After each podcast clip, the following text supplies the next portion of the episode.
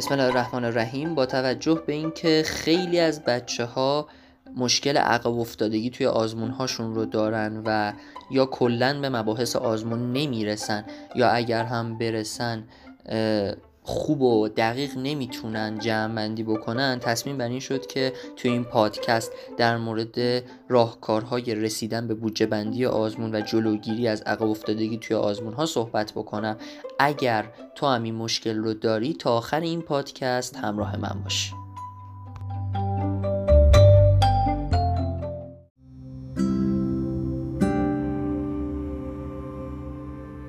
خب قرار چند تا راهکار بهتون بگم تا با استفاده از اونا دیگه نسبت به بودجه بندی نگرانی نداشته باشید و از آزموناتون عقب نیافتید.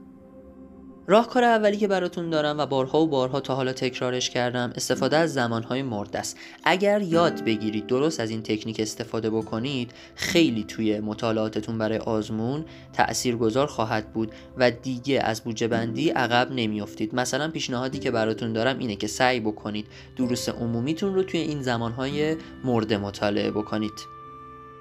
راهکار دومی که براتون دارم اینه که درگیر منابع متعدد و پرحجم نشید. باید سعی بکنید برای هر درستون یک منبع کمک آموزشی داشته باشید و بیشتر از این آسیب می‌زنه بهتون. من می‌بینم که دانش آموزا مثلا می‌خوان برای یه آزمون تو مدت دو هفته آماده بشن برای هر درسشون یک منبع 500 صفحه‌ای 600 صفحه‌ای یا گاهن هزار صفحه‌ای دارن که هر چقدر هم تلاش بکنن مسلما نمی‌تونن همه درسنامه های اون منبع رو بخونن یا همه تستای اون منبع رو بزنن. در نتیجه هم از نظر انگیزه دچار مشکل میشن همین که به بودجه بندی آزمونشون نمی‌رسن. پس درگیر منابع پرحجم و متعدد نشید و برای هر درس یک منبع انتخاب کنید.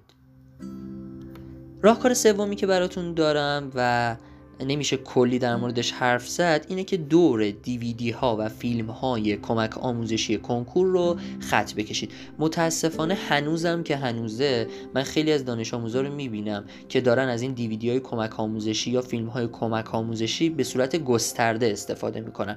یعنی چی؟ یعنی برای تمام دروس تخصصیش این فیلم ها رو تهیه کرده و داره این فیلم ها رو نگاه می‌کنه. یا اینکه داره از فیلم های رایگانی که در سطح اینترنت هستن برای همه دروسش استفاده می‌کنه. بارها و بارها گفتم که استفاده از فیلم های کمک آموزشی و دیویدی های کمک آموزشی باید با مشورت با معلم و مشاور باشه و همچنین در مورد همه مطالب و همه دروس نباید همچین منابعی رو انتخاب بکنید چون خیلی وقت گیر خواهند بود.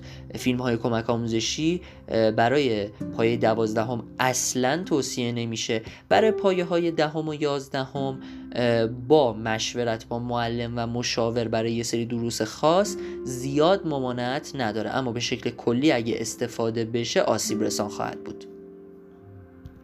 راهکار چهارم که دیگه آخرین راهکاره و دانش آموز باید زمانی از این راهکار استفاده کنه که چاره دیگه ای نداره. حذف بعضی از مباحث و مطالب خاصه که می‌دونه توی اون تایمی که برای آزمون داره توی مثلا اون دو هفته ای که داره درس می‌خونه نمی‌تونه اینا رو جمع بندی بکنه. بچه دقت کنید حذف یک درس به طور کامل غلطه. من می‌بینم که مثلا دانش آموزا میان برای آزمون و کلا ریاضی یه پایه رو سفید می‌ذارن. یا کلا فیزیک یه پایه رو سفید می‌ذارن. بعد که می‌پرسم چرا سفیده میگه من نتونستم بخونم یا نخوندم. گذاشتمش بعدم بخونم. خب این نه تنها به شما آسیب می‌زنه واسه تراز و رتبه و آزمونتون بلکه بعدا هم یه استرس خیلی سنگینی بهتون وارد می‌کنه هر چقدر به کنکور نزدیکتر میشید که همین باز مانع درس خوندنتون میشه. همیشه گفتم بهتون حذف کردن آخرین خط دفاعی یک کنکوریه. اما می‌تونیم به عنوان راهکار آخر ازش استفاده بکنیم و یه سری مباحث خاص و مطالب خاص رو اگر واقعا نمی‌رسیم بخونیم حذفشون بکنیم.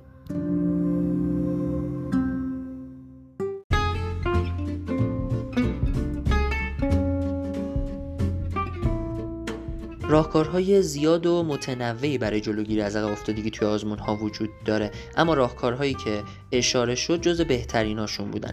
اگر شما هم از راهکارهای خاصی برای جلوگیری از عقب افتادگی توی آزمون هاتون استفاده می‌کنید حتما حتما به من پیام بدید و این راهکارها رو معرفی بکنید. ممنونم. وقت بخیر.